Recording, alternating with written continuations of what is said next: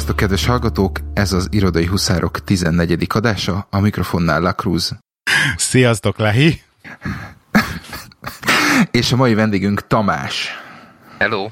Akivel? Miről fogunk beszélni, Lehi és Tamás? Tamás, te mesélj egy kicsit magadról, te milyen szakterületen dolgozol? Úgy kb. Hát uh, informatikai rendszerekkel foglalkozom elsősorban, uh, de most ugye a biztonsági kérdések miatt Igen. kerestetek meg elsősorban. Az, az lesz most a mai témánk, de főként nagyvállalati informatikai rendszerekkel, hogy uh-huh. sok más is érintett, de igen. Igen, igazság szerint tényleg ez most ugye a, megpróbáljuk ezt a személyes oldalra levinni, tehát a biztonsági rendszer, de ez, ez a személyes részről, tehát hogy, hogy mennyire működnek tényleg azok a hekkek, amikről látunk a tévében, meg hasonlók, illetve hogy mennyire tudunk mi biztonságban maradni. És én így kezdeném is avval a dologgal, hogy, hogy amit nagyjából tisztában vagyok vele, hogy, ez, hogy, hogy létező dolog az, hogy az interneten keresztül ugye mindenféle vírust, meg stb. problémát ő be tud kapni az ember. Én az nem vagyok még tiszt, az, az egyetlen egy kérdés forog a fejembe, és ezt világosítsatok föl, hogy ez miért van így, hogyha létezik olyan, hogy egy web linkre kattintva valami kártevő dolog történhet a gépemmel, tehát valaki oda be tud törni, vagy nem tudom, mert amennyire én értem, ez, ez így tört, megtörténhet. Ez ellen miért nem tettek még valamit? Tehát, hogy miért nincsen letiltva az, hogy, hogy egy weblinken keresztül, egy scripten keresztül, nem tudom, hogy hogy működik ez, ne jöhessen át valami rossz dolog? Hát alapjába véve nem jöhetne át, de Aha. ugye vannak azok a biztonsági javítások, amiket időnként a rendszer telepít, vagy hát telepítünk mi. Ezeknek a javításoknak egy része pont azért van, mert olyan hibákat használnak ki adott esetben a böngészőben, ami ami úgy futtat le egy kártékony kódot, hogy te nem kattintasz linkre, hanem megnézel egy weboldalt, abban van valamiféle kártékony kód, és az egyből lefut. Mert kihasznál egy olyan böngészési, böngészőhibát, ami, ami lefuttatja ezt a kártékony kódot. Tehát nem te futtatod Aha. le. És ugye Ez ezért akkor... jönnek ki a biztonsági javítások a böngészőre rendszeresen. Ezek az általában böngészőnek a hibája inkább, mint magának a, mondjuk az operációs rendszernek? Hát E, konkrétan ez, amit kérdeztél, ez igen, de maga az operációs rendszer is támadható hálózatról például. Ö, bocsánat, azt szeretném ezzel kapcsolatban kérdezni, hogyha, hogyha a rendszer megfelelően védett, akkor, akkor nem kellene benne, benne lenni egy lépcsőfoknak, hogy bármi is történik a böngészőben, az ne kerüljön, vagy ne, ne tudjon eszkalálódni rendszer szintre? Vagy ezt Ö, rosszul gondolom? Nincs, nincs ilyen, amit, tehát az alapfelvetés, amit kérdezel, hogy a rendszer védett, ilyen nincsen. Tehát Aha. biztonság az nem egy dolog, ami van vagy nincs, hanem, hanem az egy széles skála. A legvégén az van, hogy minden biztonságos, hát ilyen a gyakorlatban nincs, és, és akkor azon vagyunk valahol. Tehát ha minden pecset feltelepítesz, akkor minden gyártó által kiadott és ismert sérülékenység ellen védett vagy. De hát van az, amit a gyártó nem is ismer, de mégis kihasználják például, az ellen nem vagy védett. Oké. Okay. Na, megyek tovább ilyen nagyon láma kérdésekkel, és akkor majd belecsúszunk majd a, majd a mély, mély vízekbe. Hogy volt mindig ez, hogy akkor a, hogy akkor a böngészőből tovább lép az e-mail, ugye? Tehát, hogy e-mailben kapsz egy JPEG csatolmányt, és azt megnyitod, attól mi baja történt a gépen? Tehát, hogy én ezt nem értettem soha, hogy egyszerűen a kép nézegetőmön keresztül hogy lesz valami baja a gépemnek. Ja, hogy Alapvet... raknak vírust? Igen? Alapvetően ugyanez a kérdés, mint a böngészős. Tehát adott esetben meg se kell nyitnod semmit, hanem megkapsz egy e-mailt, és már lefut valami.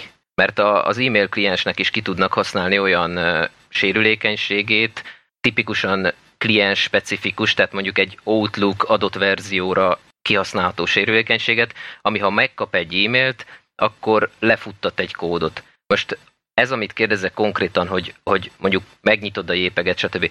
Itt tipikusan uh, memóriaterület túlcsordulással szoktak elérni támadási sikert, tehát hogy az adatterületet valahogy túlírja és beleír a futtatható kódú területbe, amit végül valami módon lefuttat a rendszer.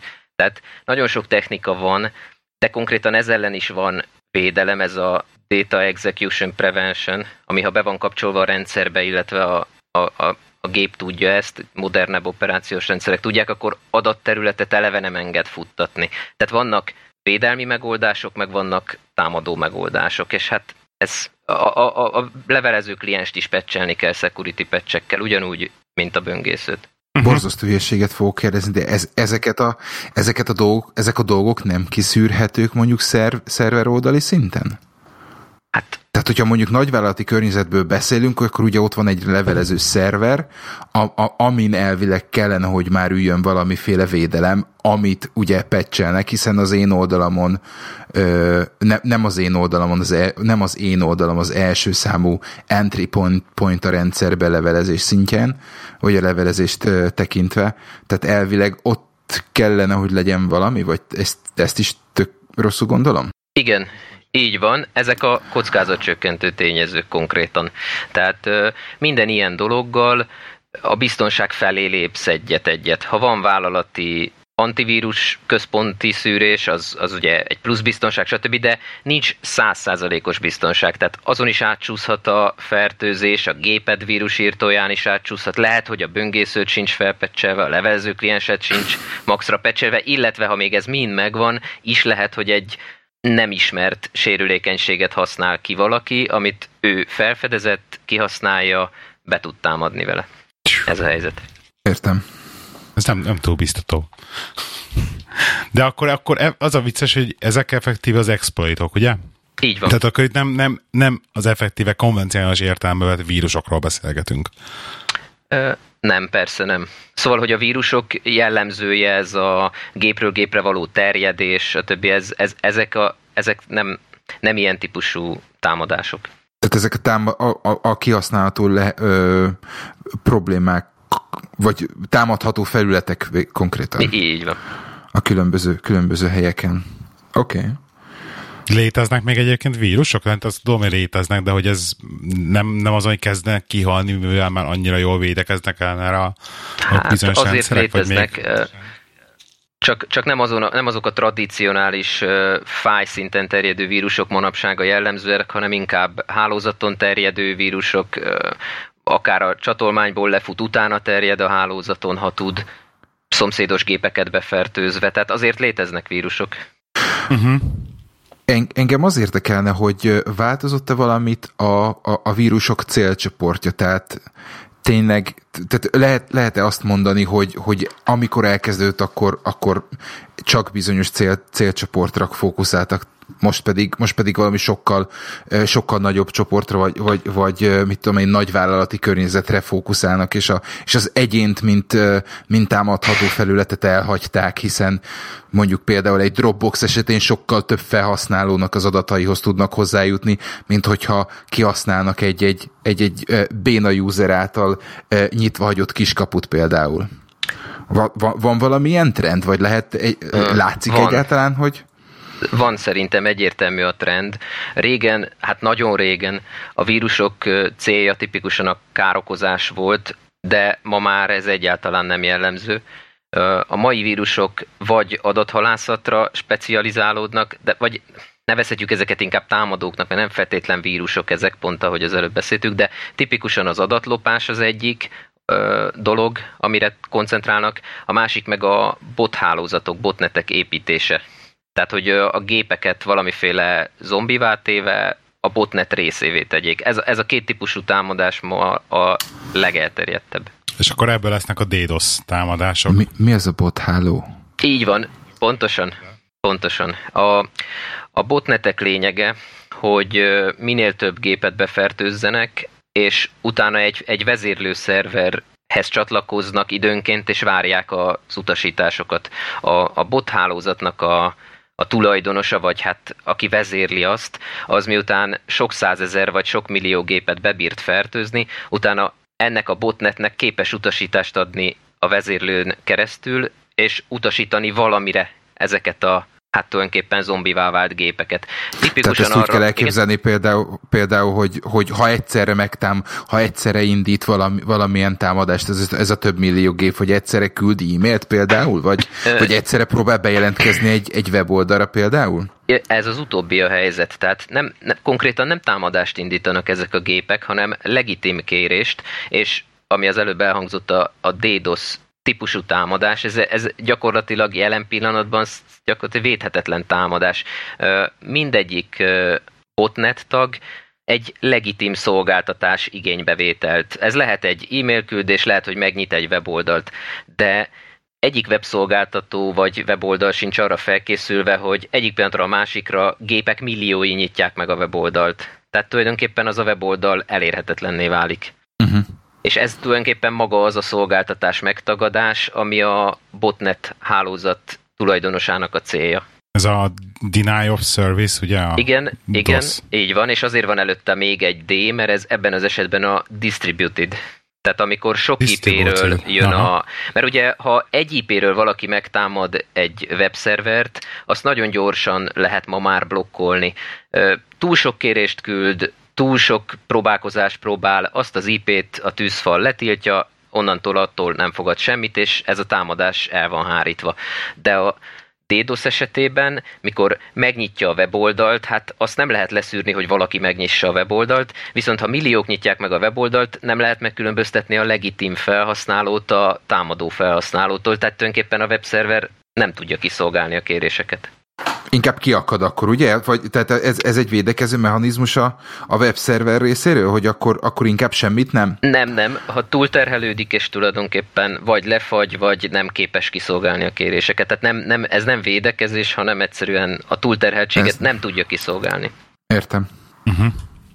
Én azt nem értem ezekben a szituációkban, hogy, hogy védekeznek az ellen, hogyha egy IP-ről olyan sok kérés, de hogy ilyenkor, amikor hirtelen van egy ilyen dolog, ami miatt leterhelődik a szerver, akkor nem tudják azt mondani, hogy jó, oké, most kaptunk egy millió IP-ről kérést, akkor azt az egy millió IP-t kitiltjuk. Tehát, hogy... De hát akkor a legitim felhasználókat is kitiltod. Jó, de arra, arra mit tudom én, negyed órára, amire visszaszeded a rendszert, aztán elkezded őket visszaengedni, mondjuk részletekbe, vagy ilyes. De azzal nem ér semmit. Nem, az, azért nem ér semmit, mert a támadó célja, hogy a szolgáltatás megtagadás bekövetkezzen. Tehát ha te magad állítod le a szolgáltatást azért, hogy ő ne tudja leállítani, akkor ugyanúgy eléri a célját. Hát persze. Mondok egy példát. Aha. Mondok egy példát. Mikor a, most nemrég volt ugye a Apple esemény, mikor megnyitják a rendelési lehetőséget, akkor rengeteg felhasználó próbál ugye a webshopba rendelni. A gyártó megpróbál Igen. felkészülni arra, hogy minél több legitim vásárlást regisztrálni tudjon. Ha egy támadó szándékosan a webshop oldalát támadja legitim kérésekkel, akkor ellehetetleníti a vásárlást a vásárlóktól, és azzal nem segít a szolgáltató, ha leállítja a webshopját. Uh-huh. Tök jogos. De menjünk tovább egy picit, hogy így az adathalászat, meg stb. Meg, meg megint csak így vissza a browserban. Nekem volt, volt egyszer még egy olyan kérdésem, ugye így password menedzserekkel kapcsolatban. Nem tudom, hogy te használsz egyébként ilyesmit, vagy van valami speckó megoldás erre? Tamás? Hát biztonsági okokból ilyenre nem célszerű válaszolni, de ettől függetlenül ettől függetlenül ismerek ilyen megoldásokat természetesen.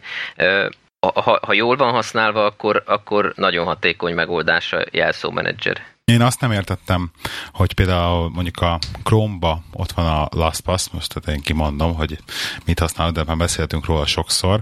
Ott van a LastPass, és mondjuk beregisztrálok egy új weboldalra, és ne is nem az ő password generátorját használom, hanem csak én beírok egy passwordot, és akkor ő rögtön földobja az ablakot nekem, hogy akkor ő ezt meg, megjegyezze ezt a passwordot, és akkor elment se, és akkor jó, oké, rendben.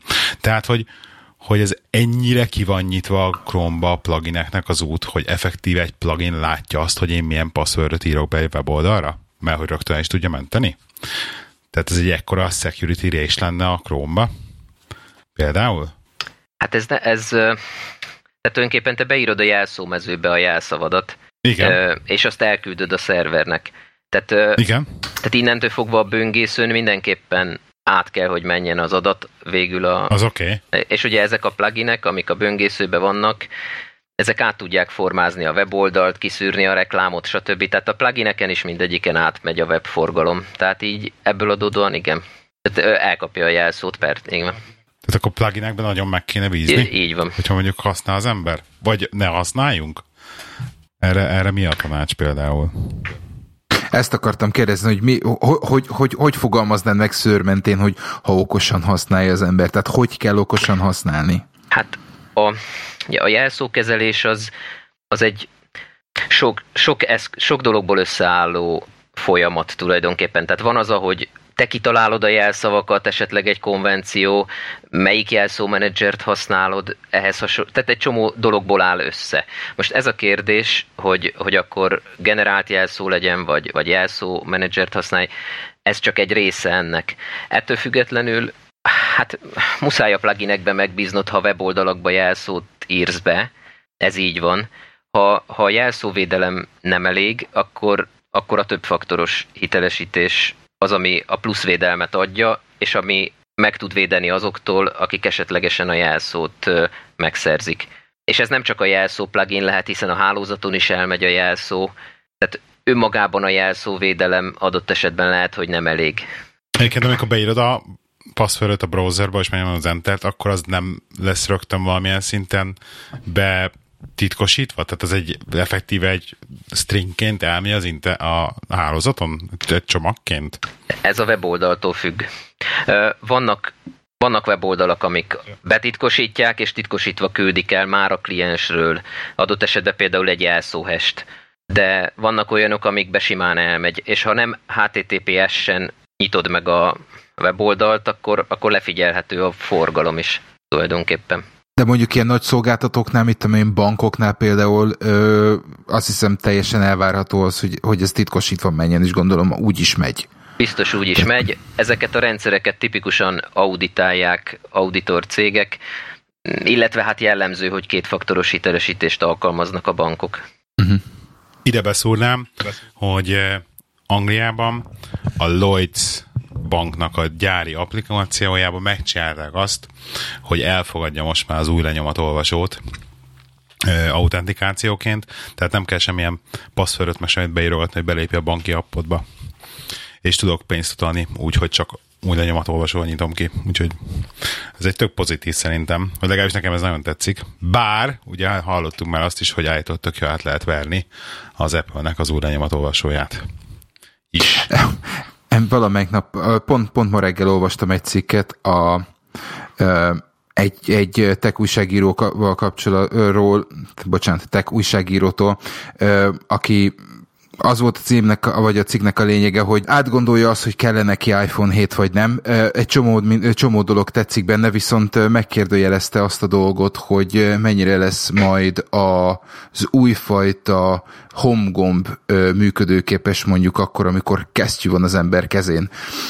És akkor innen, innentől kezdve ugye jön, jön minden más, mert minden egyéb olyan, olyan felhasználás, amikor, amikor jó volt az, hogy fizikailag megnyomtad, és akkor érzékelte, tehát kíváncsi leszek arra, hogy lesz-e, lesz-e valami olyan, olyan szituáció, ahol azáltal, hogy nem fizikailag megnyomható gomb, valami, valami hátránya fog származni a, a felhasználónak, vagy valami esetleg nem úgy fog működni, ahogy kellene. És nem akarok kötekedni, de a képernyő az eddig sem működött, hogyha kesztyű volt rajta, szóval most akkor mennyi különbség volt, hogy a home gombot ki tudta nyitni. És attól még az oldalán a, a lezáró log gomba még mindig ki tudod nyitni. Szerintem utána ugyanúgy nem fizikai gomb lesz, de, ez, de most ne menjünk el ilyen iPhone Ja, nem, nem, nem, nem, nem, nem, de ez, ez okay. elsősorban szerintem ez az összes, ez az összes új lenyomatolvasónál szóba, illetve föl fog merülni. Jó, de, de egyébként csak. csak, hogy visszatérve ezt néznek, hogy, a, hogy nem tudom melyik Nexus meg Android vonalon már bőven, bőven sokkal korábban volt ez, hogy a képernyő aljában van benne a home gomb, és nincsen fizikai billentyű. Tehát, hogy ez, ez már Androidban nagyon-nagyon régen meg van csinálva. Az én telefonom hát is ilyen. Na, tessék. Mármint, hogy a, a, a home gomb az nem lenyomható. Igen, tehát bele van integrálódva a képernyő aljába, és akkor, hogyha van, akkor megjelenik, ha meg tévét nézel, vagy filmet, Új lenyomató olvasó benne van. Igen? Mi, milyen e, telefonod van? Nem erre gondoltam, hanem hogy benne van az a OnePlus 2. És ez benne van az új lenyomató olvasó a képernyő aljába? Igen, és nem megnyomható gomb.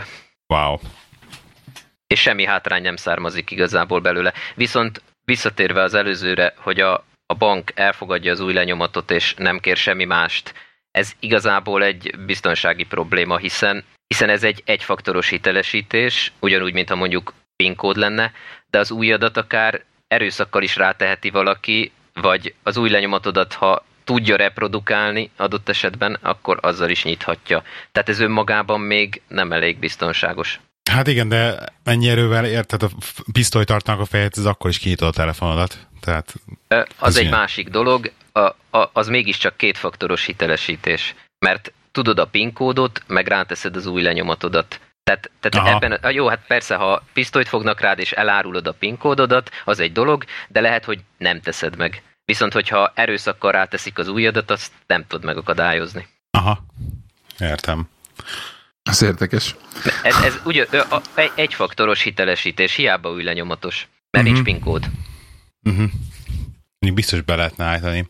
És uh, mobiltelefonok, mobil, telef- mobil security, meg ilyenek, akkor te is Androidot használsz ezek szerint. Te mennyire félsz Igen. attól, hogy az Android nem biztonságos, vagy biztonságos? Neked hát, erről mi a véleményed? Nincs biztonságos, ugye erről már beszéltünk. Igen. Ö, így aztán az Android sem biztonságos, mint semmi, de lehet növelni a biztonságosságát ennek a rendszernek is. Egy fokozat, amit a rendszer ad a biztonsághoz, de emögött is ott van a többi tényező, a felhasználó, mit mibe írsz be, mekkora PIN kódot használsz, használsz-e egyáltalán. Tehát ennek ugyanúgy vannak biztonsági tényezők, amik, amik növelik a, a biztonságosságot. De most konkrétan a rendszer biztonságára kérdezel rá, vagy hogy érted a kérdést? Várja meg, le, leegyszerűsítem a kérdést. Mint, mint átlag felhasználó, mi az, amit mondjuk tehet az ember első lépésként a, a felé, hogy biztonságos legyen a telefonja. Tehát ugye a, a, azt említetted, hogy, hogy jelszót kell használni, és akkor ugye jön a kérdés, hogy ugye minimum 8 karakter legyen? Nem, nem feltétlen. Yeah. Okay. A, a biztonságot ahhoz kell mérni, hogy mi az, amit védek. Tehát, tehát egy nagymamának a telefonjáról véletőleg nem lopják el a telefonszámokat, az van rajta, neki valószínűleg nem kell 8 karakteres PIN kód plusz új lenyomat olvasás. Tehát az ő adatvagyona úgymond, ami a telefonjában van, az megfelelően biztonságos azzal, hogy feloldja egy húzással a képernyőt. Most a, a, a kockázatcsökkentő tényezők bevezetése az, az mind-mind kényelmetlenséggel jár. Tehát használhatsz hosszabb PIN kódot, használhatsz új lenyomatolvasót, használhatsz antivírust a telefonon, de ugyanígy hozzátartozik az is, hogy csak a storeból telepítesz fel, például nem külső alkalmazásokat nem, amik adott esetben fertőzöttek és nem mentek át a store vizsgálatán, ami szintén nem százszázalékos, de az is egy kockázatcsökkentő tényező, ha csak a storeból installálsz. Tehát ezek mind-mind olyan dolgok, amiket megtehet az ember azért, hogy növelje a biztonságot. De nincs százszázalékos. Uh-huh, értem. Um, akkor neked nincsen például enkriptálva a telefonod, gondolom. Le van. Le van. Igen? Ez nem igen, lassítja igen. a tiédet egyébként? Nem. Nem. Hát ez, ez szerintem elég erős ez a hardware. Én egyáltalán nem érzek sose rajta lassulást. Nem gondolom, hogy a, akkora sebességcsökkenés. Egyszer láttam olyan régi készülékeket, amin bekapcsolva a titkosítást nagyon-nagyon lelassult a telefon, de szerintem a mai készülékeken nincs észrevehető hatása, vagy te tapasztaltál ilyet? Nem, csak hallottam, hogy most, meg pláne most variáltak ezen a droidba, azt hiszem, javítsatok ki, hogyha rosszul tudom, hogy az új, a Nugátban van ilyen, hogy akkor már fájszinten titkosít, és akkor az meggyorsította sokkal, sokkal ezt a folyamatot? A hato, vagy van hatosban, így van?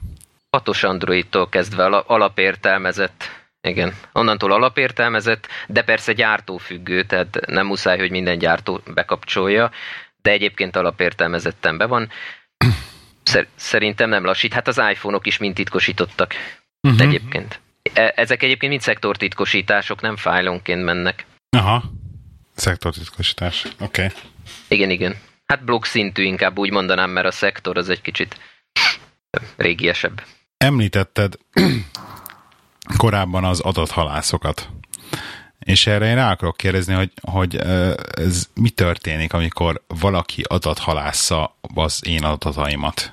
Vagy miért teszi azt, és hogy ez, ez, ez, ez, ez micsoda maga az a fogalom? Hát az adathalászat maga az egy nagyon tág fogalom, de tipikusan arra irányul, hogy hogy a te adataidat, amiket te úgy gondolod, hogy mások nem látnak, azokat megszerezzék. Lehet ilyen az e-mail, a dokumentumaid, bármi.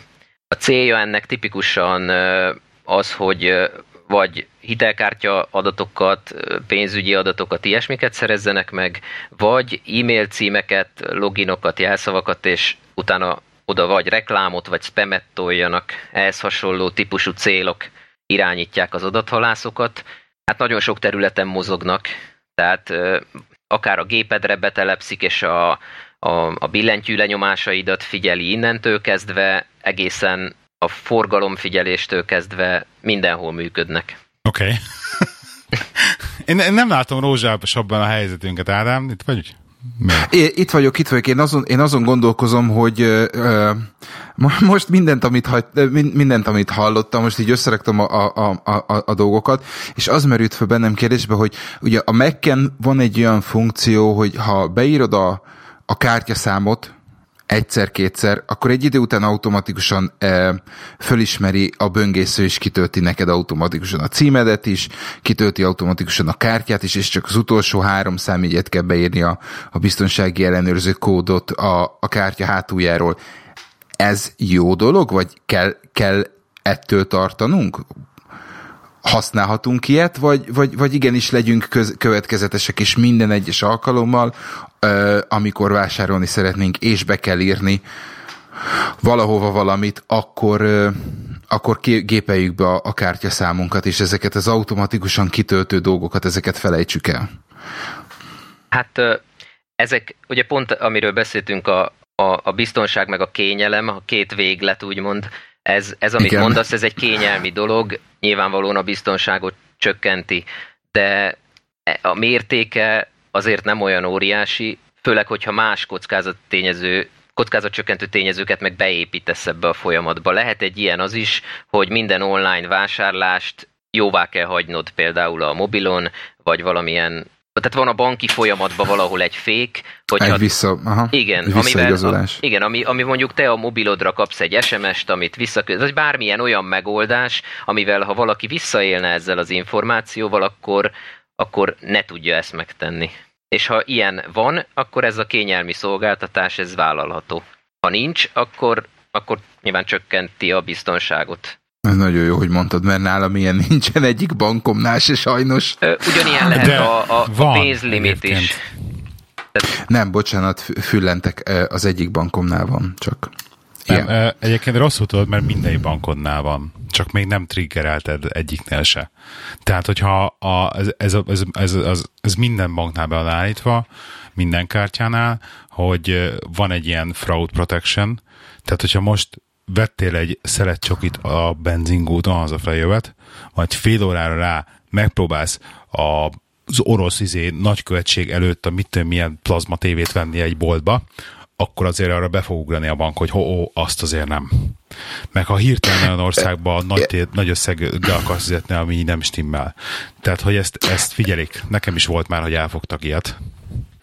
I- igen, igen, de szerintem a Tamás nem erre gondolt, hanem arra gondolt, hogy igen, akkor, amit, amikor begépelem a kártyámat, és utána kell még neked begépelned valamit, vagy, vagy, vagy kapsz egy, egy visszaigazoló kódot, hogy élesítsd a tranzakciót. Így van, erre gondoltam. És nekem, nekem, nekem, nekem egy az egyik kártyám van ilyen, hogy bármit veszek, egy, egy meghatározott kódsort kell beírnom ahhoz, hogy élesüljön a tranzakció. És ugye ez, a, ez, ez az fék a, a, a, a folyamatban.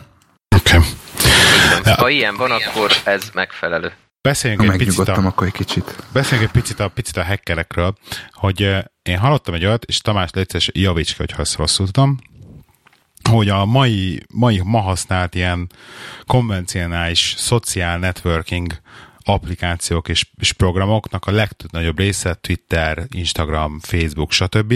Hogyha nincsen normálisan be, belőve, és ugye nincs ez a kétfaktoros autentikáció, akkor effektíve ebben a brute force megoldással az összes törhető.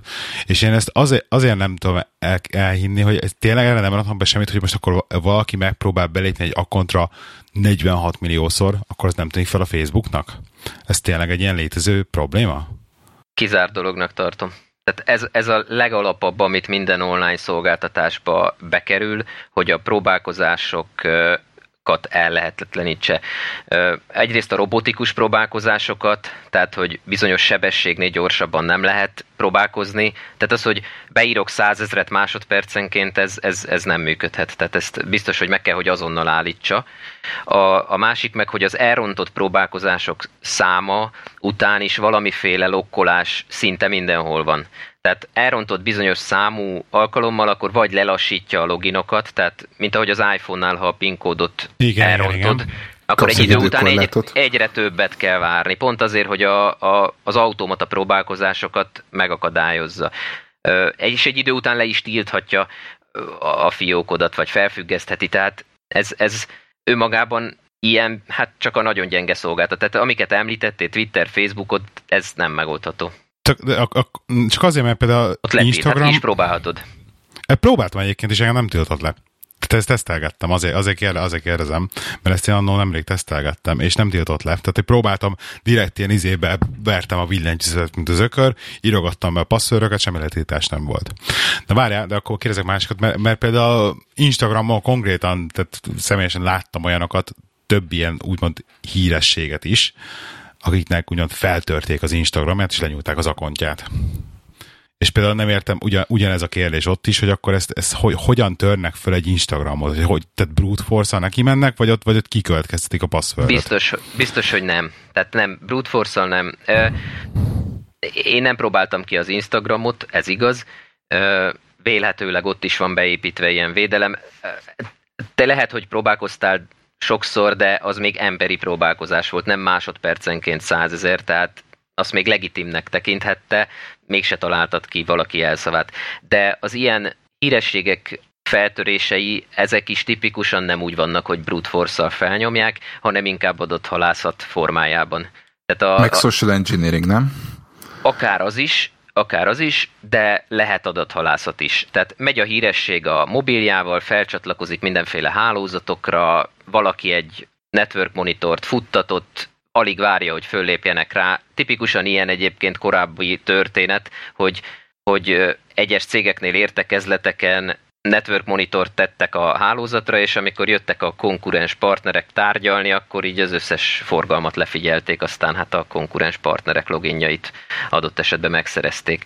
Tehát az ilyenekkel nagyon vigyázni kell, hogy milyen idegen hálózatokra kapcsolódik fel az ember, pont az adathalászok miatt, hát ez a hírességek is, is ennek ki vannak téve, vélhetőleg ott is lelophatják a loginjukat, tehát ne, biztos, hogy nem úgy törték fel egy híresség Facebook accountját, hogy brute force neki mentek, azt tuti. Csak azt akartam kérdezni, hogy akkor a, akkor a public wifi-től féljünk? Hát... Ez Vagy egy, ezt is kezeljük óvatosan? Annyit kell csak arról tudni, hogy aki arra fel van csatlakozva, az látja az összes forgalmat. De ez egy közkeletű félreértés van ebben, mert sokan azt gondolják, hogy ha, ha egy hálózat nem jelszóvédett, akkor attól tartózkodni kell, mert hogy mindenki, aki arra fellép, az lefigyelheti a forgalmat, ami igaz. De valójában, ha van egy étterem, ahol jelszóvédett a hálózat, de ki van rakva az étterembe egy táblára, hogy mi annak a jelszava, akkor pont ugyanúgy tudja mindenki lefigyelni a forgalmat, aki beírta azt a jelszót. Tehát semmivel sem másabb. A védelmet nem biztosítja a hálózati közeg. Ha a jelszó védett, ha nem. Ha csak nem a sajátod, és csak te tudod a jelszavát, persze. Akkor igen.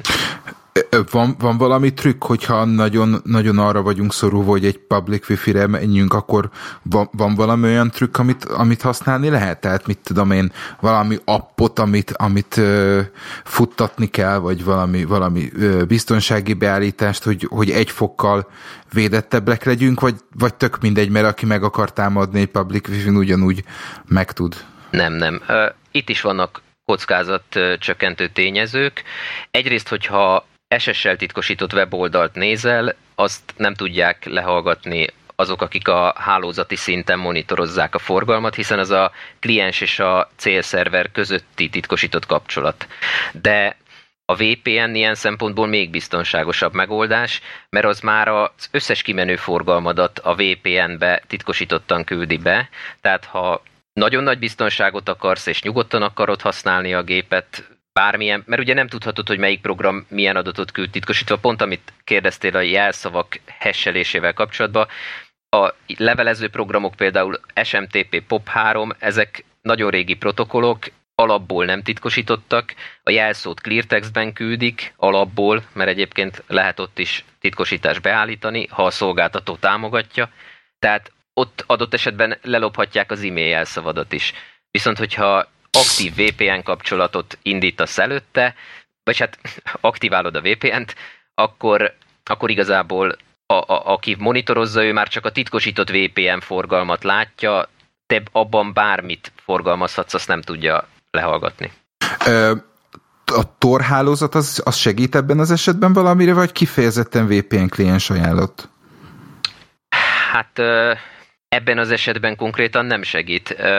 Ugye a Tor hálózat lényege, az, ez, tehát ez nem teljesen ez. Ott, ott igazából azt nem feded fel, hogy te ki vagy azelőtt, akihez csatlakozol. Tehát ha mondjuk Értem. egy olyan weboldalt akarsz megnézni, amin nem akarod, hogy regisztrálják a te IP címedet, vagy más hozzáférési adatodat, akkor, akkor érdemes a torhálózatot használni, mert, mert ott véletlenszerű helyről fogsz majd kilépni a torhálózatról, és fogod elérni azt a szervert. De Ebben az esetben a, a, a, az adatforgalmamat még mindig látja az, aki akarja. Így van. Így van. Értem. Szuper. És a sütilopás, tehát amikor, a, amikor ilyenekről hallottam, hogy, hogy süti klónozás, meg süti lopás, ez meg valami olyasmi, hogy amikor belogolsz mondjuk a Facebookra egy ilyen nyitott wifi-n, akkor ott le tudják a login adat effektíve lopni a, Ö, egy publik hálózaton? Nem egészen. Nem. Hiszen a Facebookot, mikor megnyitod, azt SSL kapcsolaton nyitod meg, tehát a loginodat nem tudják lelopni. Okay. Mert, mert az titkosított csatornán megy el a Facebookhoz. Viszont az a session kulcs, ami a Facebook meg közted létrejön, és letárolódik a böngészőben, hát vannak, akik úgy használják, tudod talán, hogy, hogy nem is kell loginolni, hanem megnyitja a böngészőt, beírja, hogy Facebook, és hát be van lépve. Tehát nem, nem, nem kér logint, mert tulajdonképpen a session kulcsot elmenti a böngésző, és azt, azt nem törli.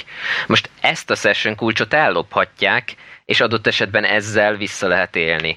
De azt a hálózaton nem tudják ellopni, mert az a kliensgépen van. Azt inkább ilyen trójai és egyéb szoftverek tudják megszerezni a gépről. De erre is vannak védelmi megoldások, például olyan böngésző plugin, ami ezeket bizonyos idő elteltével kitörli, vagy egyből. Aha, tehát ez az érdemes kilogolni a Facebookból, meg a stb. hogy miután használtad? Hát ha ettől tartasz, akkor igen. Ha, értem. Nagyon diplomatikusak válaszokat adsz egyébként. Hát, de nem azért. Tehát, de értem, értem ér, egyébként, most, persze. Ugye, akinek, akinek van a kutyájának egy Facebook oldala, akkor nem érdekes nyilván, ha azt a Facebook oldalt ellopják, lelopják a kutyaképeket, nincs semmi. De ha te a saját profilodat nem akarod, hogy ellopják, tehát ezek ugyanolyan kockázatcsökkentő tényezők lehetnek, ha te mindig kilépsz, de erre inkább böngésző plugin ajánlok, mert az magától törli ezeket a session kulcsokat, és ha te el is felejtenél kilépni, az akkor is törli a session kulcsot, és az, az a biztos. És nem kell kilépegetned, megcsinálja magától. Illetve uh-huh. ugyanilyen a kétfaktoros hitelesítés bevezetése a Facebooknál, csak be kell kapcsolni, és akkor a mobilodon jóvá kell hagynod minden egyes Facebook logint. Ha le is lopják a jelszavadat, vagy bármi, nem tudnak belépni, hiszen a te mobilodra fog érkezni a jóváhagyási kérelem elfogadása. Korábban ugrókódos volt a Facebook, de most már ilyen csak el kell fogadni a belépést, tehát rányomsz, hogy mehet, és akkor belép. De ha nem nyomsz rá, nem tudnak belépni. Bocsánat, mi volt ez, ami, am, amit az előbb említette, hogy browser, inkább a browser plugin használnád? Hát a, a, a session kulcsnak a törlésére.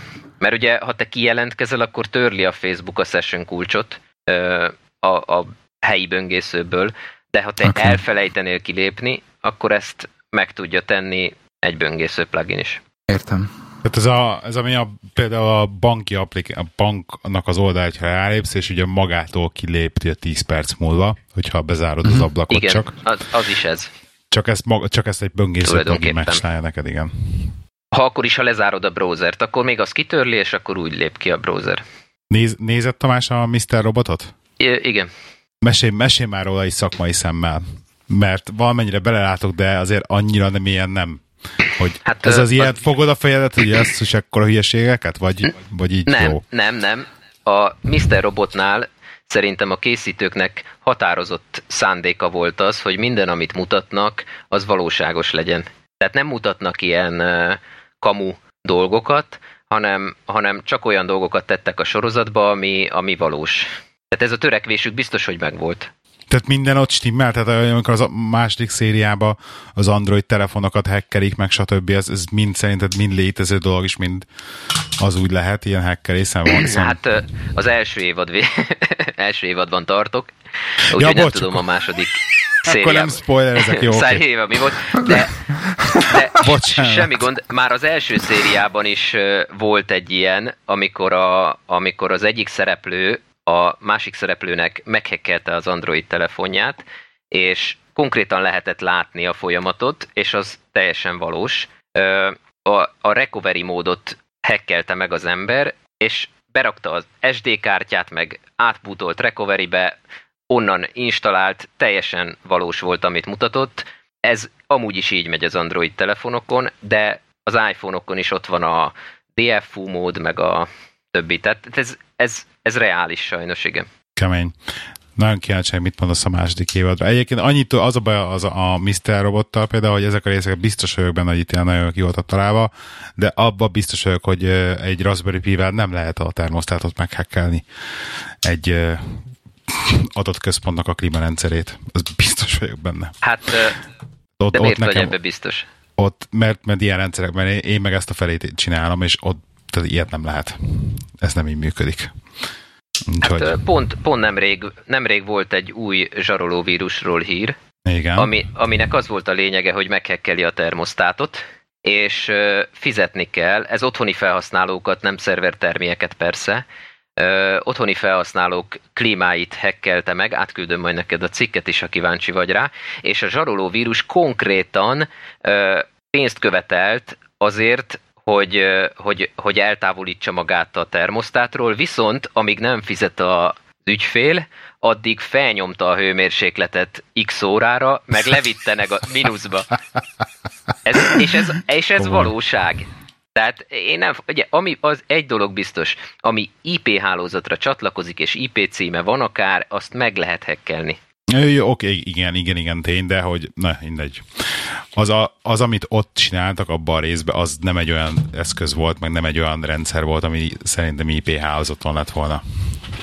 Hát ha, ha úgy de... van, akkor nyilván hülyeség, de, de a, a, Pi, a Pi-nek az a lényege, hogy beépítette a hálózatba, hogy arról tudta indítani a támadást. Hát Igen. az más kérdés, hogy, hogy egy IP alapú klímát ha elérsz IP-n, akkor meg tudod-e úgy hekkelni, hogy elállítsd a hőmérsékletét, hát ez lehetséges elméletben. Elméletben lehet. Én, én ugye azzal vitatkoztam mindig, hogy effektíve nem tudna annyira, nem, tud, tehát nem tudná annyira gyorsan olyan nagy hőmérsékletre elviteni azt a szervertermet, hogy ott ne kezdjen el pirosan világítani minden és mindenki, még mielőtt ugye el, mire, mire elolvadnak ugye a szalagok, mert ez volt a lényege.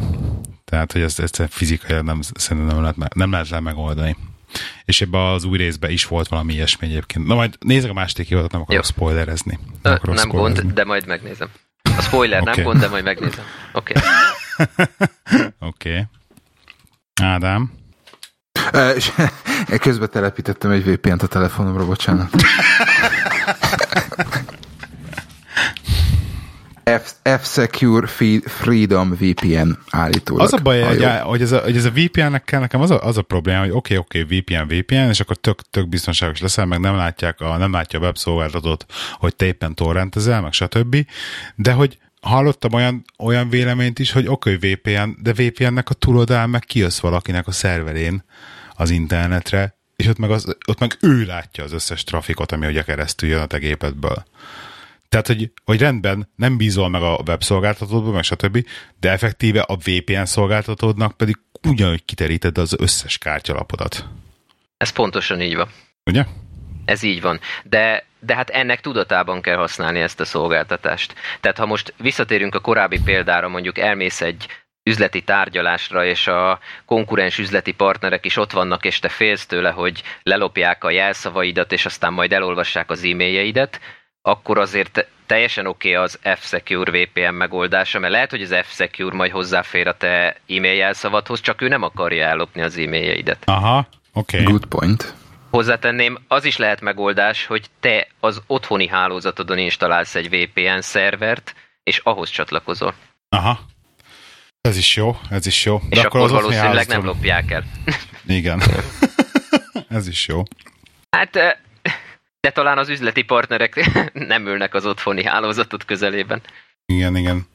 Még azt akartam kérdezni, hogy régen volt egy ilyen szállóiga, hogy, a, hogy, a, hogy az Mac-nek, a, vagy az Apple-nek az operációs, operációs rendszerén, ugye az OS X-en nincsenek vírusok és arra nem kell vírusírtó. Ez, ez egy ilyen valid dolog, még mindig ez tényleg így van, és akkor akkoriban azt mondták, hogy ez azért van így, mert hogy nincs annyi meg, hogy így megérne rá vírust csinálni, meg ebben foglalkozni. Ez, ez szerintem most is így állja meg a helyét ebben a formában. Tehát olyan rendszer, ami nem támadható, olyan nincs nyilván, meg olyan rendszer, ami nem fertőzhető be vírussal, olyan sincs. Az, hogy a víruskészítők mennyi vírust készítenek, az meg hát az ő kedvüktől függ.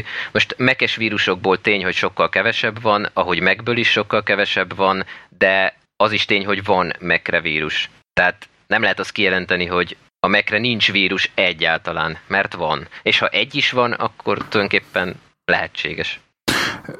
Azon gondolkodtam, hogy nem lehet, hogy ez, e, e, ezzel visszakanyarodunk arra a kérdésre, amit az, e, a, a legelején kérdeztem, hogy, hogy kik azok, akit é, megéri támadni, mivel megből viszonylag kevés van, és ugyan nagy, nem megkes vállalati, vállalati rendszerekből meg eléggé sok, tehát onnan sokkal egyszerűbben halásznak sokkal fontosabb vagy értékesebb adatot. Hát nem célzott támadás esetén nyilván a tömegre célszerű fókuszálni tehát sokkal több a nem meg alapú eszköz, ahogy tipikusan a Igen. Linuxos eszközökből is kevés van, és ugyanígy Linuxos vírusokból is nagyon-nagyon kevés van, de van. Tehát ez ugyanez a helyzet.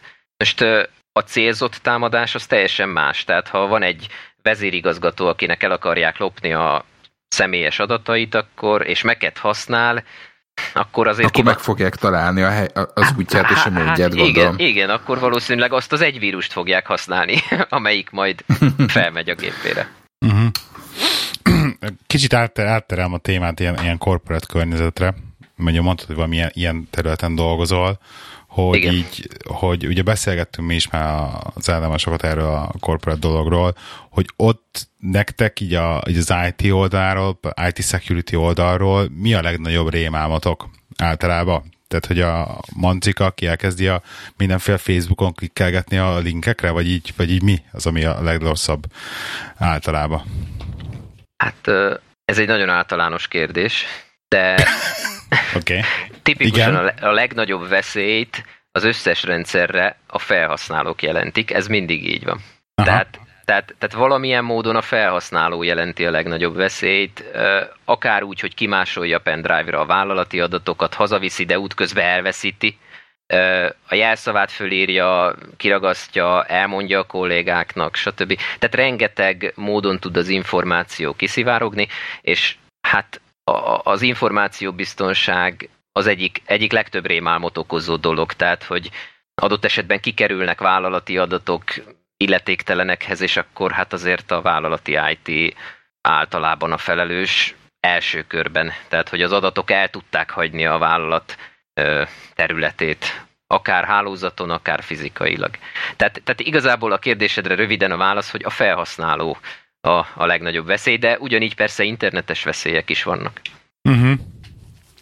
Ez régen még olvastam ilyenekről, hogy, hogy ilyen biztonságos internetezési környezetet teremteni magadnak, és akkor olyanok, olyan tutoriálokat nézegettem, meg még én is csináltam, hogy, hogy, hogy VMware-be vagy VirtualBox-ba csinálsz egy ilyen jobb fajta Linux disztribúciót feltelepítesz, és akkor effektíve abba böngészel, amikor olyan kényesebb dolgot akarsz csinálni, például a bank, meg stb. Ez egy ilyen értelmes, vagy, vagy van értelme ilyennel foglalkozni egyáltalán a mai világban? Hát ez egy jó megoldás, amit mondasz. Van Igen? értelme ilyenekkel foglalkozni, ez, ez egy kifejezetten jó megoldás szerintem.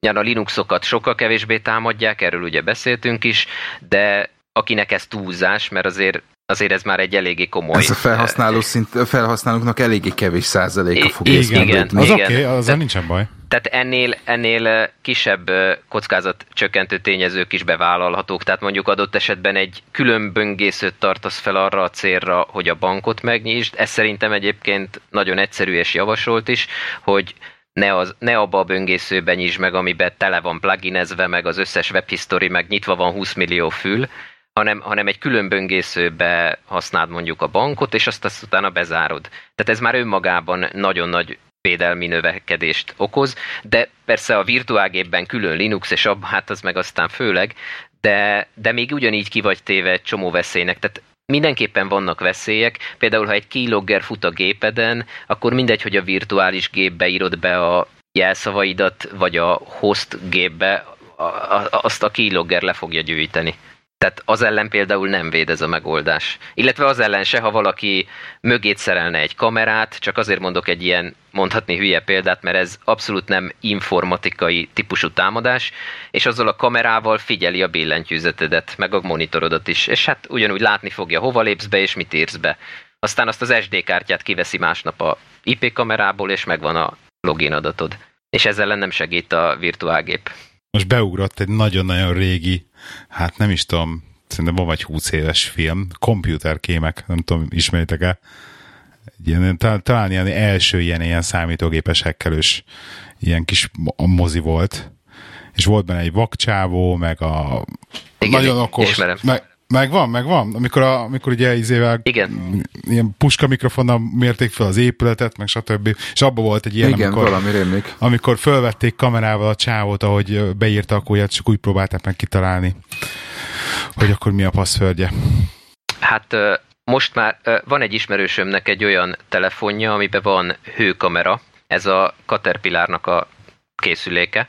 Igen. És kipróbáltam azt a fajta támadást, ami, ami szintén egy ismert, ez a PIN kód beírásakor a hőmérsékletből való ö, megszerzése a PIN kódnak, és az simán működik. Tehát Mert beírod látsz, a PIN kódot. gombok lettek meg nyomva. Igen, igen, igen, igen, és még az is látszik, melyik mennyire meleg, tehát még a számok sorrendjét is le lehet belőle venni. Azt a és közve, utána néhány másodperccel rákameráztam csak a felületre, és ott látszott, hogy melyiket, melyik mennyire meleg, tehát melyik gombot mikor nyomta meg.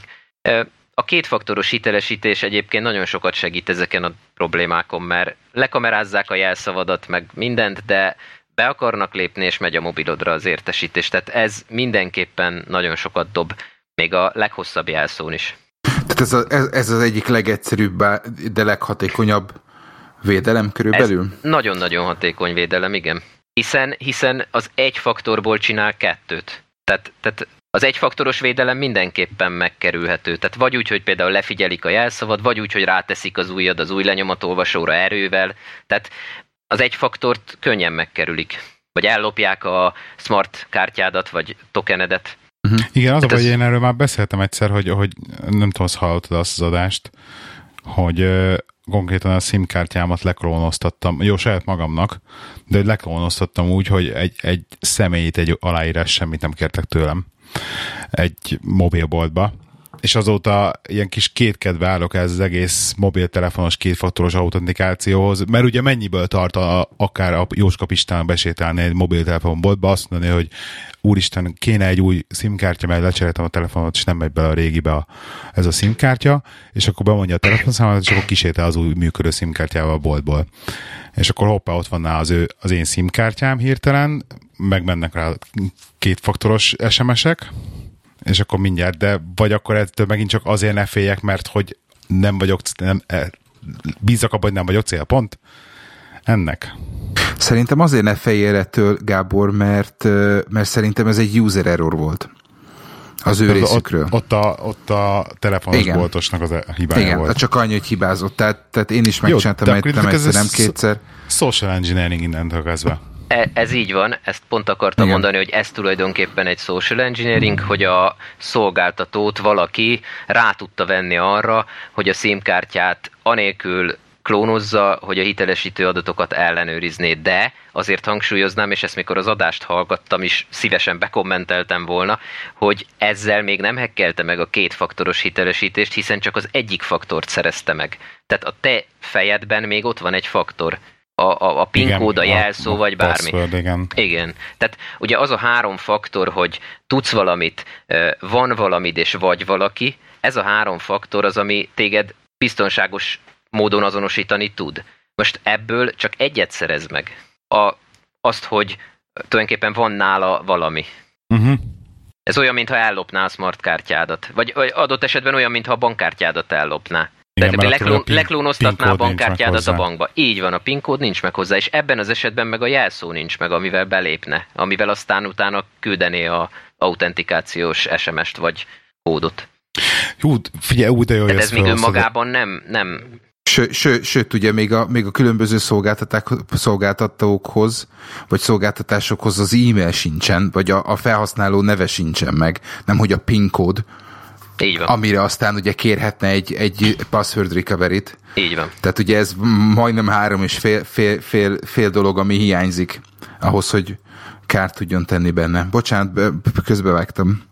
Igen, csak még nekem még erről mondani? most eszembe jutott még egy dolog, hogy megint csak egy ilyen kérdés volt a fejem mindig is, hogy hogy nem user szinten, én, hogyha behekkelnek, nem user szinten, hanem rendszer szinten támadnám ezt az egészet, és például a, szerintem ilyen tök sebezhető pont, szerintem, de javíts ki a tévedek, hogy a bankkártyás vásárlás, amikor minden, itt nálunk legalábbis minden az országban, mondjuk a bankkártyás vásárlásnak a 65%-a olyan, hogy telefonvonalon keresztül modemen csatlakozik be a, a postterminál, be, becsörög az analóg vonalon keresztül, lekommunikálja a banka, hogy mi van, és akkor utána az kapcsol, hogy jó, oké, sikerült a tranzakció. De hát Istenem, tehát ez ez a legegyszerűbb, hogy rá teppelni egy, egy analóg vonalra, felvenni azokat az adatokat, és akkor én azokat brute force-szal próbálnám meg valahogy kézelni, vagy valahogy kihekkelni belőle a dolgokat, vagy legalábbis szerintem ez ilyen annyira át egyértelműen tűnik, hogy a telefonvonalra rá, rámenni. Rosszul látom ezt? Hát most konkrétan általánosítanám egy picit ezt. Tehát Igen. van egy kommunikációs közeg, aminek a lehallgatását miatt aggódsz, ha jól értem. Igen, de, például. De ez az IP hálózatokra ugyanúgy igaz. Tehát azt ugyanúgy le lehet hallgatni. A szolgáltatónál is átmegy a forgalom, meg mindenhol. A megoldás itt ugyanúgy a kliens tehát ez az end-to-end titkosítás, amit manapság sokat látni a médiában, de persze régóta létező. Tehát a kliens és a szerver közötti teljes forgalom titkosított. Ilyen az SSL tunnel is. Tehát, tehát azt a forgalmat te hiába hallgatod. Az most nem érdekes, hogy analóg modemen megy a digitális kommunikáció. Ezt akartam mondani. Mert uh-huh. igazából teljesen mindegy, hogy milyen átviteli közegen megy át a titkosított adat, az ugyanúgy lehet egy SSL tunnel, ami ott az analóg modemen átmegy, és egyébként az is, vagy VPN, ez a két megoldása jellemző a bankoknál. Mind a kettő biztonságos. Nyugodtan lehallgathatja azt a vonalat bárki, mert az nem, az, azzal nem ér semmit. Az titkosított adat, ami ott átmegy. Uh-huh. Ezt akartam mondani, hogy biztos, hogy, biztos, hogy nem, nem, nem létezik az, hogy, hogy a banknál fizetési, fizetési információkat titkosítás nélkül lehessen küldeni. Így van. Tök mindegy, hogy, tök, tök mindegy, hogy milyen, milyen eszközön vagy milyen csatornán keresztül küldöd. Illetve nem akarok nagyon a technikai részletekbe belemenni, hogy az SSL tunnel, vagy akár ezek a titkosított kapcsolatok hogyan működnek, de ezek, tehát a te lemented és hazaviszed és otthon megtörött típusú megoldás ellen is védettek. Tehát, Igen, uh, mert van benne, az, van benne az az idő. Így van, így van, így van. Az időfaktor.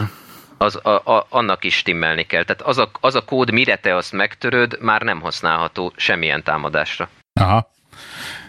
Van még egy ilyen, vagy még egy bónusz kérdésem, de kicsit belemeltünk ebbe is egyébként, hogy így a, a PGP-ről, hát gondolom, gondolom tudod, mi az a PGP, de azt még a hallgatóknak elmondhatjuk, hogy a PGP, ha jól tudom, a mostani egyik leg, legbiztonságosabb ilyen üzenetküldési vagy kódolási rendszer, ami úgy működik, hogy van egy, egy privát kulcsod, meg van egy publikus kulcsod, és a publikus kulcsot el tudod küldeni valakinek, nekem egyébként ez teljesen ilyen fekete mágia, hogy el, el tudom küldeni mondjuk, mondjuk az árámnak, ő fog egy üzenetet, a publikus kulcsa be tudja úgy csomagolni, hogy utána nem tudja kinyitni ő se, ő elküldi nekem, azt senki nem tudja kinyitni az üzenetet, csak én tudom kinyitni az én privát kulcsommal.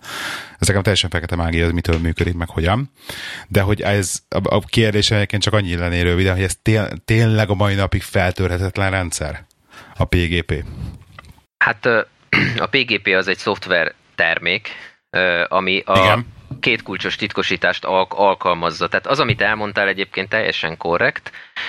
Nagyon sok megoldás használja ezt a két kulcsos titkosítást, ilyen az SSL tunnel is, tehát maga a HTTPS forgalom is egy ilyen két kulcsos titkosítással titkosított megoldás, de valóban Aha. a PGP is ezt, ezt használja. Jelenleg nincs ismert sérülékenysége az algoritmusnak, legalábbis komoly, tehát ez nyugodtan használható. A kulcshossz viszont ebben az esetben is, mint az összes titkosításnál, az, az kritikus. De hát megfelelően hosszú kulcsot kell használni, és abban az esetben ez megfelelően biztonságos. Így ez, ezt a kódolást használja az összes banki rendszer is, bár már van ennél erősebb, ez az elliptic curve kriptografia, ez egy új eljárási, teljesen új megoldás, már ez is használatban van, a böngészők is támogatják, de még azért a többség nem azt használja, hanem inkább ezt a kétkulcsos titkosítási módszert, de ez teljesen biztonságos, és amit elmondtál, az pontosan úgy van, tehát a, a kulcspár ö, tulajdonságai ezek, hogy egymásból nem állíthatóak elő, és amit a publikussal bekódolsz, csak a titkossal nyitható ki, amit a titkossal kódolsz be, az pedig csak a publikussal nyitható ki. Ez utóbbi is fontos szerepet kap a, a feladó hitelességének az ellenőrzésében. Vagy nem tudom, ezt elmondjam egyáltalán, hogy érdekes ennyire Ez engem érdekel, mert most ez hirtelen megfogta a titkosabb bekódolok, azt a publikussal ki tudom nyitni? Ezt nem tudtam. Ö, de így van. Ennek ja, ez az a hitelesítés, aha. Igen, igen, mert tegyük fel, neked is van egy kulcspárod, meg nekem is. Akarsz nekem küldeni egy titkosított üzenetet. Két dolog fontos azt a titkosított üzenetet senki ne tudja elolvasni, csak én, hiszen nekem szánod. De egy másik dolog is fontos, hogyha én azt megkapom, akkor én biztos legyek abba, hogy azt te küldted. Az ugyanúgy fontos, Aha. hiszen hát ha kapok egy titkosított üzenetet, de azt valaki más írta, és valabban hamis információk vannak, akkor engem ugyanúgy félrevezetnek, mint, tehát az ugyanúgy nem jó. És ennek a technikai háttere az úgy néz ki, hogy mind a kettőnknek megvan ez a kulcspárja, a publikus kulcsainkat közzétesszük, ezek azért is publikusak fontos, hogy, hogy ahhoz az, az helyes legyen mind a kettőnknél. Ez, ez egy előfeltétel, ez is biztosítható, de ebben most nem megyek bele. Lényeg, hogy nekem is megvan a te publikus kulcsod, meg nekem, neked is megvan az enyém. Most én, mikor elküldöm az adatot, akkor ha betitkosítom a te publikus kulcsoddal, akkor biztos, hogy azt csak te fogod tudni kinyitni a te titkos kulcsoddal. Igen. Viszont, hogyha ö, mielőtt elküldöm neked, azelőtt betitkosítom az én titkos kulcsommal is, és úgy küldöm el, akkor mikor te azt megkapod, kinyitod a te titkos kulcsoddal, csak te tudod kinyitni, hiszen én a te publikus kulcsoddal titkosítottam be, viszont Igen. miután kinyitottad, még mindig kódolt az üzenet, azt még ki kell nyitnod az én publikus kulcsommal, ahhoz, hogy el tud olvasni, viszont ha ezt meg tudod tenni, akkor biztos, hogy én vagyok a feladója. És azt, hogy... Tehát a keresztbe, ha igen. keresztbe kódolsz, akkor, akkor olyan a legbiztonságosabb. Hát í- az így a van, mert ezzel, a, ezzel az identitást is tudod ellenőrizni, hiszen hogyha te ki tudod nyitni az üzenetet az én publikus kulcsommal, akkor teljesen biztos, hogy azt az én titkos kulcsommal kódolták be. Vagyis csak én lehettem, hiszen az csak nekem van meg. Félelmetes egyébként ez a, aha, de félelmetes ez a titkosítás, ez úristen. Lenne egy, lenne egy következő életem, akkor én ezzel foglalkoztam volna. vagy, vagy, vagy még egy. Oké. Okay. Én kérdezhetek még egy nagyon nagy butaságot? Na, hajrá. Ö, ugye vannak olyan, vannak olyan üzenetszolgáltatások, amik üzenetküldő szolgáltatások, amik, amik telefonszámmal ö, és vagy e-mail címmel regisztrálódnak, és akkor, amikor bejelentkezel, abban a pillanatban ö, hozzáfér, vagy hozzáférést kér a, a teljes címlistádhoz. Ö, jogos a félelem, hogy ezekkel a dolgokkal a, a szolgáltató bármit is kezd? Szerintem Tehát, jogos.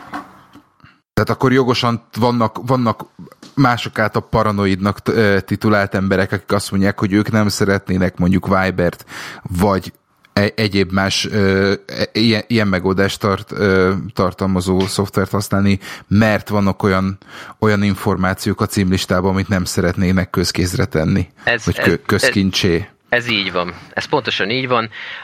Ezt ezt fel kell vállalni, hogyha ha egy ilyen, mert ugye ezeknél a szolgáltatásoknál nincs user létrehozás, hanem tulajdonképpen te a telefonszámod vagy, úgymond És, és amikor beregisztrálsz ebbe a szolgáltatásba, feltölti a teljes telefonkönyvedet a szolgáltatóhoz, ezt minden más felhasználó regisztrációja esetén is megteszi, Viszont így valósul meg az a kényelmes dolog, hogy amikor megnyitod ezt az üzenő szoftvert, akkor azok az ismerőseid, akik regisztráltak ebbe a szolgáltatásba, azok ott elérhetőek a te számodra.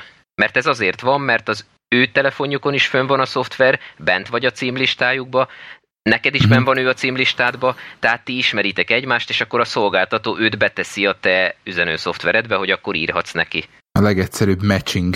Hát így van, tulajdonképpen ennyi ha, ha félted a telefonszámaidat, akkor nyilván ezt nem szabad használni, de említek egy ehhez hasonló dolgot, az az SMS hitelesítés, mert ezek az üzenők tipikusan azt csinálják, hogy mikor regisztrálsz, akkor, akkor ugye felszól a szervereknek, hogy, hogy mi a te telefonszámod, és utána arra a telefonszámra küld egy SMS-t, azt meg elolvassa ez az üzenő szoftver, de ahhoz, igen, hogy ez ezt, lett volna a következő igen, kérdés, a, igen. Ahhoz, hogy ezt megtegye, ehhez pedig jogot kér a teljes SMS adatbázishoz is. És akkor persze Igen. elolvassa ezt az SMS-t, és akkor így nagyon kényelmes, hogy nem is kell semmi kódokat irogatni, hanem, hanem rányomsz, hogy regisztráció, és akkor vársz egy pár másodpercet, és írja, hogy regisztrált. De persze közben megjön az SMS a háttérben. Most paranoidabb felhasználók adott esetben letilthatják a jogosultságot az SMS adatbázis elolvasásáról, ilyenkor megjön az SMS, de ezt is kezelik ezek a szoftverek, és akkor az SMS-ben megküldött kódot be kell gépelni. Hát ugye nem kényelmes, de nem adtunk hozzáférést az SMS adatbázishoz, ami meg adott esetben jó. De a címjegyzékhez muszáj, hogy hozzáférést adj, uh-huh. különben nem tudsz írni senkinek. Egyébként az Igen. iMessage esetében is így működik, tehát ha Apple-ös vonalon Igen. említjük. Igen. Mhm. Hát, ugyanígy tud csak működni, csak ott az Apple ID meg a telefonszám kapja ugyanezt a szerepet. Mi a vélemény a Telegramról, hogyha már így ilyen, ilyen telefonszámos üzenet küldő programról beszélünk? A, a Telegram, ugye a Telegram az egy magas biztonságú üzenetküldő, ezzel tört be a piacra, úgymond. Tehát ott, ott odafigyeltek a biztonságra, de ennek is vannak ilyen aggályos dolgai. Tehát ugye lehet ismerni a Telegram történelmét, hogy a, a V-kontakte tulajdonosa fejlesztette a Telegramot, és mikor a V-kontaktét az orosz állam meg akarta szerezni, akkor ő így emigrált az országból, és németországi szerverekre ken hozta létre a Telegramot, tehát vélhetőleg akkor így a orosz állam nem szerezte meg a Telegram adatokat valószínűleg, míg a V-kontaktét ugye igen, ezt lehet már így tudni. De, de a protokollja például ö, egyedi, tehát egy, nem, nem egy auditált, tehát nem olyan, mint mondjuk a, az SSL tunnel, hogy rengeteg biztonsági szakértő által revizionált kód plusz protokoll, hanem a Telegram által használt protokoll, az egy egyedi fejlesztés, a Telegram saját protokollja, így aztán mondjuk az ebbe talált biztonsági rések, stb.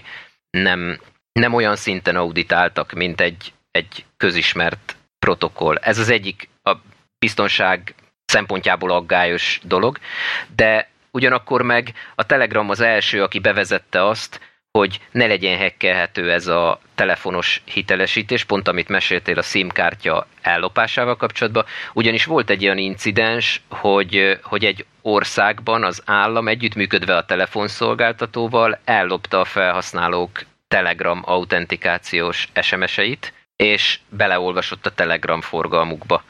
Most mikor ez bekövetkezett, a telegramosok fejlesztést csináltak a Telegramon, és be lehet kapcsolni még egy hitelesítést, az pedig egy jelszó megadás, amit minden Telegram loginkor meg kell pluszban adni.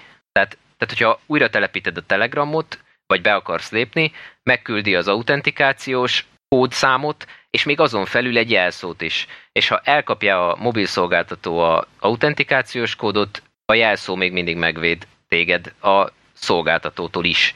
Ezt viszont csak a Telegram tudja jelenleg. Tehát ebben meg biztonságos például. Te jó, tényleg most nézem itt, hogy Enter Two-Factor Two-Step Verification. Nagyon Így jó. Van. Azaz. Nagyon jó. Nagyon jó. A másik, amit még akartam mondani a Telegrammal kapcsolatban, hogy egyébként egy ilyen furcsa tévhit, hogy ugye mindenki avval reklámozott a Telegramot, hogy a Telegram mennyire biztonságos, de valójában a Telegramon egy külön secret chatet kell csinálnod valakivel, hogy az a tényleg a full szétkódolt, teljesen senki által nem látott üzenet csetelés legyen belőle. ugye? Ez így van. Ez így van, de ez, ez szerintem így van rendben. Mert, mert azért itt is a kényelem, meg a biztonság között valahol meg kell húzni a határt. Tehát a, az, a, az az end-to-end encryption, amit a Telegram használ, hogyha egy secret chatet indítasz, akkor például nem is indítható el úgy egy secret chat, hogy a másik fél nem áll épp a Telegramban. Hiszen ez Igen. egy end-to-end encryption, a telefonok egymás között küldik igen. el a hitelesítő kulcsokat, tehát nem megy át a Telegram szervereken. Ahhoz viszont igen, az igen, kell, igen. hogy mind a két fél bennálljon, ez az egyik dolog, a másik pedig, hogy semmilyen szerveroldali history, semmi, mind nincs, hiszen ez az eszközök közötti kommunikáció. Tehát, tehát azért az átlag felhasználók igénye nem az, hogy ennyire biztonságos módon kommunikáljanak, de például, ha elveszíti a telefonját, akkor annak örülne, hogyha a history az, az a szerverről ugyanúgy elérhető lenne. Tehát ez olyan, mintha elveszíted a gépedet, és akkor hát minden e-mailed is elveszett, mert hát amiket letöltöttél e-maileket, azok így a gépeden voltak, csak meg a szerver oldalon semmi. Tehát de ez Igen. a választás szabadsága, ez rendelkezésre áll a Telegramban. Ha indítasz egy ilyen nagy biztonságú secret chatet, mind a ketten beléptek, akkor, akkor az, az, azok az adatok nem hagyják el a két telefon készüléken kívül semmilyen szerver, meg semmit. És ezzel a, Innentől fogva szerintem ez így rendben van. Igen, és ezzel a két oldali ugye ilyen kulcsos biztonsági dologgal vannak le, lekódolva, ugye, amiről az előbb beszéltünk, illetve, hogy például a böngészőből, meg egyéb desktop, plugin, desktop verzióban nem is működik ez a, ez a hát az. Az, az okkal nem működik, mert ugye Igen. ez a, konkrétan az eszközök között történik ez a kommunikáció. Igen. És Igen. emiatt aztán a browserből hiába lépsz be, ott nem látod ezt a kommunikációt.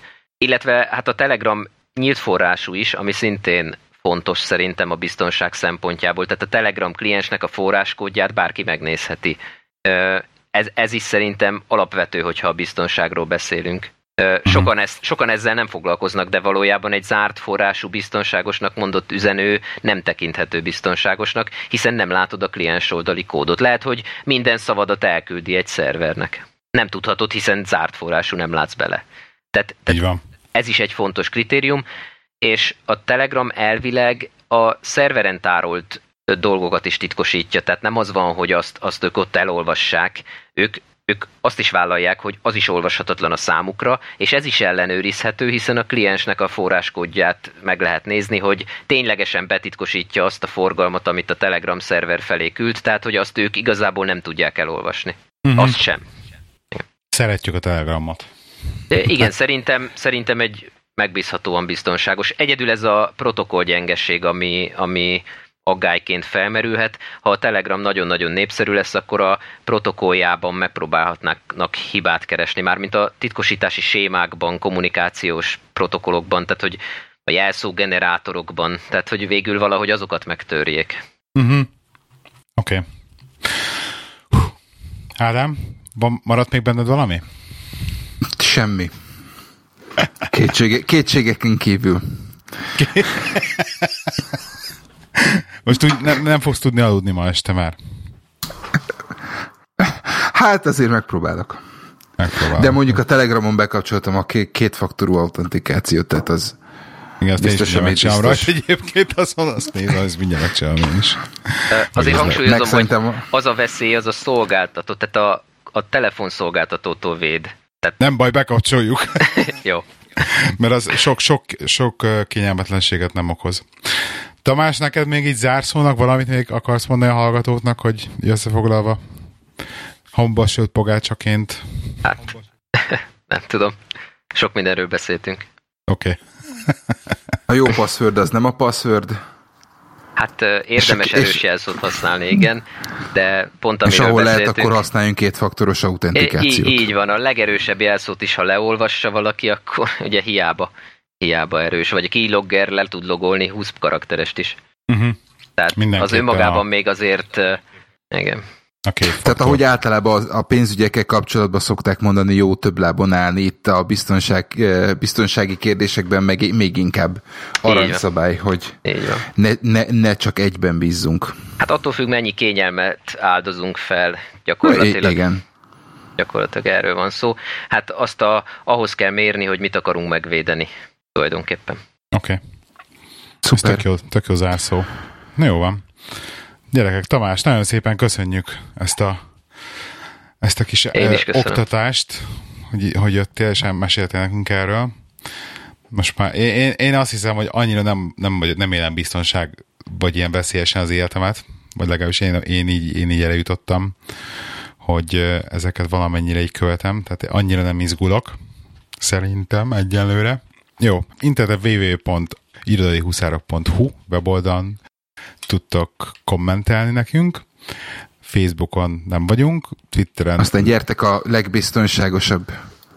Igen, chat programba, chatelni, Telegramra, telegram.com per irodai huszárok, Twitteren Lehi79 és Lakruz, és uh, srácok, egy hét múlva jövünk megint. Oké? Okay? Köszönjük, sziasztok! Sziasztok! Hello!